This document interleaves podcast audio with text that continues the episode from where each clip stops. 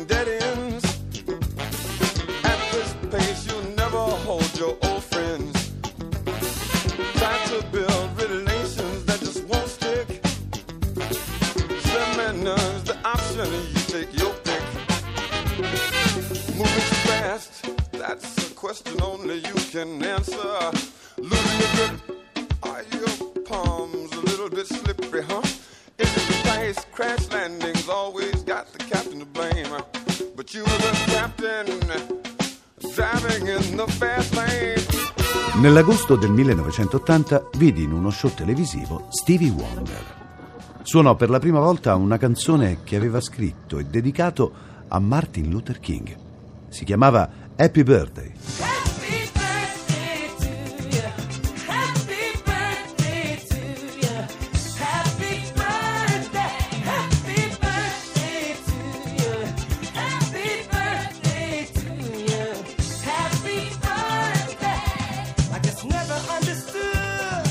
Stevie si stava battendo da anni affinché il 15 gennaio, il giorno della nascita del dottor King, venisse riconosciuto come festa nazionale. In quello show televisivo Stevie annunciò un tour nel quale avrebbe cercato di sensibilizzare l'opinione pubblica in merito. Mi sembrò un'iniziativa lodevole e pensai che quando sarebbero passati per Detroit sarei andato a salutarli. Non potevo sapere che una telefonata di lì a qualche giorno mi avrebbe fatto risparmiare i soldi del biglietto.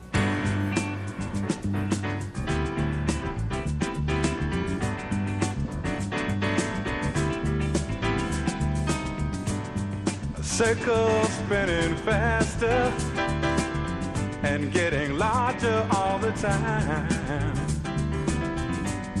A whirlpool spell disaster all the people who don't rhyme. Him who don't fit through the needle's eye. Him who just don't understand. Understand. Understand. Understand. A brand new sense of freedom. A brand new sense of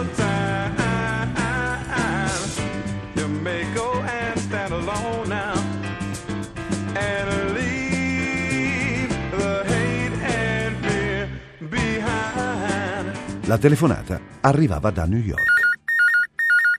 Ehi Gil, ti piacerebbe aprire i concerti di Stevie Wonder?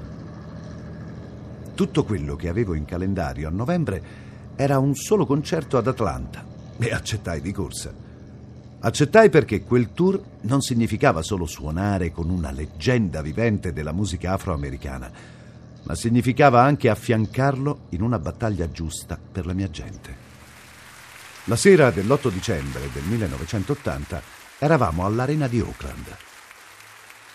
Incontrai Stevie sulle scale del backstage poco prima dell'inizio del concerto e sembrava sconvolto. Mi parlò e inizialmente pensai di avere frainteso quello che mi disse. Restai per qualche secondo in quel limbo in cui si cerca di mettere a fuoco qualcosa di poco chiaro. E poi gli chiesi: Cosa hai detto, Stevie? Ho detto che è uno psicopatico, un pazzo. qualcuno con qualche rotella fuori posto ha sparato a John Lennon. Imagine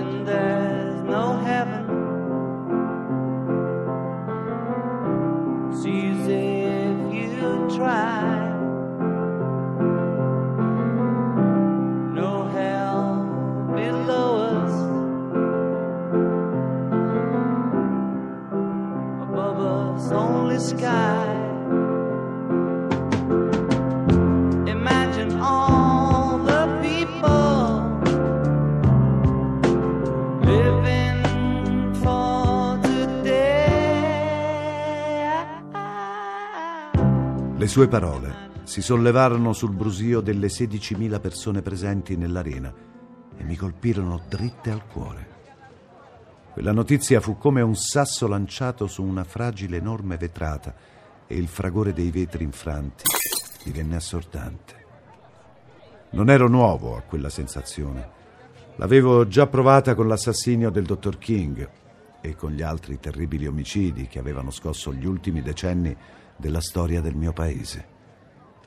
Quello che avevo appena appreso sarebbe entrato di diritto in quella collezione di eventi della portata così grande da farti ricordare per tutta la vita dove eri e cosa stessi facendo in quel preciso istante. Ironia della sorte, sono quasi tutti legati all'uccisione di qualcuno o a tragedie. Ricordare cosa si stesse facendo assume quasi la valenza di un alibi. Dov'eri il giorno in cui hanno ucciso questa o quella persona? Brother man nowadays living in the ghetto Where the danger's sure enough real Well, when he's out late at night, if he's got his head on right, well, I lay you 95, he's walking with steel. Brother man say he's afraid of gangsters,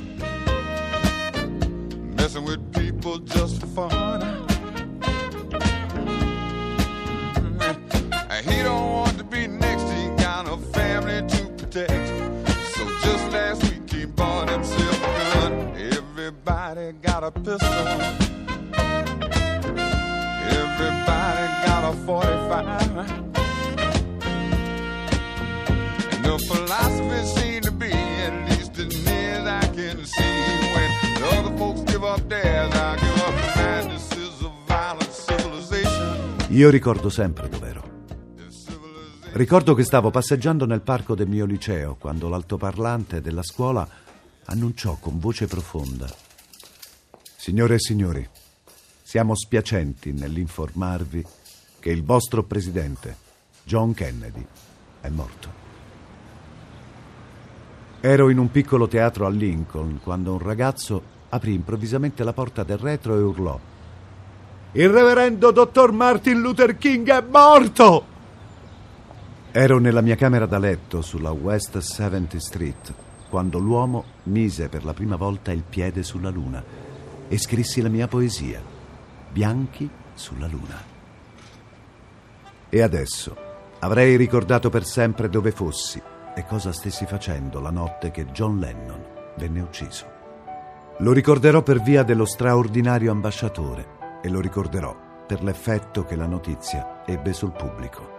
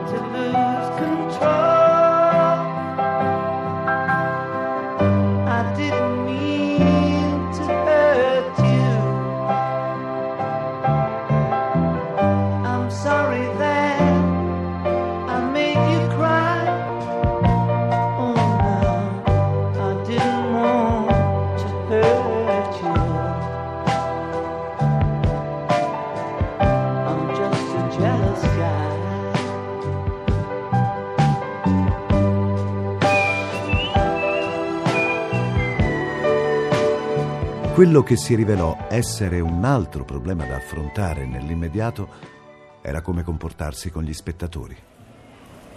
Concordammo sul fatto che era inutile dare la notizia prima del concerto. Sarebbe stato meglio aspettare la parte finale, quando io e Santana avremmo raggiunto Stevie Wonder sul palco per cantare Happy Birthday. Quando Stevie diede la funerea notizia, l'effetto fu quello di un pugno nello stomaco. 16.000 persone reagirono con un boato di dissenso. Poi fu come se un enorme aspiratore succhiasse via il suono dall'arena. Lo spazio divenne sordo, muto, per qualche secondo. Non si sentiva nemmeno un respiro. Fu Stevie a rompere quello stallo. Iniziò a parlare spontaneamente della sua amicizia con John Lennon, regalandone un ritratto personale e affettuoso.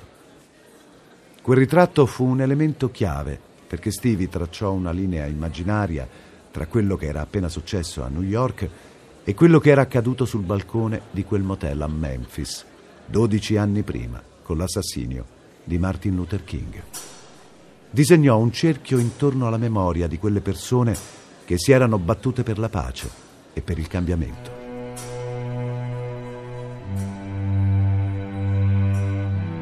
Visualizzai quel cerchio e mi sembrò un tiro a segno. Sottolineava i rischi che quel tipo di uomini corrono consapevolmente per via di un troppo spesso e ingiusto destino comune. Standing in the ruins of another black man's life, or flying through the valley, separating day and night. I am death, cried the vulture, for the people of the light, light.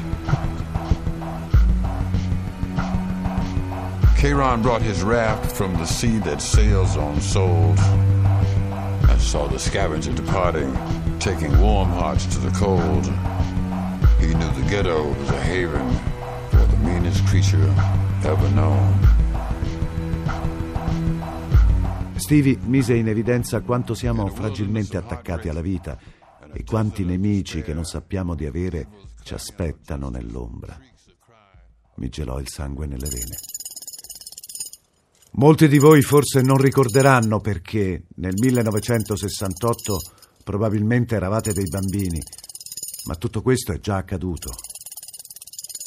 È già accaduto anche se noi pensavamo di averlo sepolto per sempre. Pensavamo giacesse inerme sotto metri e metri di dura e compatta terra della memoria. Ci sbagliavamo. Quella follia è tornata e ha armato un esercito di pazzi là fuori. Pensavamo che con le nostre politiche del dirvi cosa è giusto e cosa è sbagliato, vi avremmo risparmiato l'orrore, il dolore di vedere un leader della vostra generazione assassinato. Pensavamo di proteggervi, ma ci sbagliavamo. È toccato anche a voi. Un uomo diceva immagina e l'altro diceva io ho un sogno. Con quelle parole Stevie mise a nudo il suo cuore.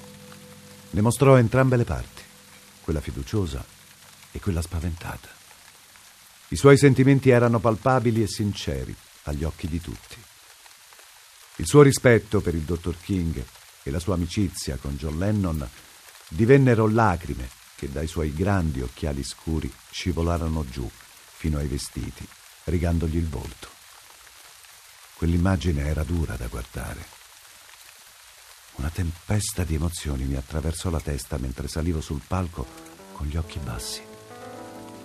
Non ricordo cosa suonammo, ma ricordo una cosa che accadde il mattino seguente. Era l'articolo di un quotidiano, una recensione del nostro concerto. Come può essere definito Gil Scott Heron, un ministro dell'informazione, e come possiamo ritenere ancora Stevie Wonder, l'ambasciatore dell'amore nel mondo, quando nessuno dei due ieri sera ha avuto la decenza di spendere una sola parola in merito all'uccisione del loro amico fraterno. Andando avanti nell'articolo, si motivava la nostra omissione della notizia con il fatto che io ero nero. Stevie era nero e John Lennon un bianco. Peace go with you, brother. Though I ain't so proud anymore. Non era un soul brother e per questo, secondo il giornalista, avevamo deciso di non commemorarlo. Che diavolo significa questa cosa, Gil? Stevie è stato lì sul palco tutto quel tempo a parlare di Lennon. Mi chiese il mio manager. È per via della scaletta, amico. Per consegnare l'articolo al giornale in tempo, il reporter è andato via alle 11 e Stevie ha iniziato a parlare di John Lennon alle 11.30. And now, now when I see you, all I can say is peace. Questo significava che per 16.000 persone che sapevano cosa fosse accaduto, ce n'erano 300.000 che si fecero un'opinione sbagliata leggendo quel giornale e accusando me e Stevie di essere dei razzisti al contrario. Ancora una volta provarono a metterci l'uno contro l'altro, bianchi contro neri. Ci vollero altri 13 anni affinché finalmente il terzo lunedì del mese di gennaio in America si celebrasse la memoria dell'uomo che sacrificò la sua vita nel nome dell'uguaglianza e dei diritti civili.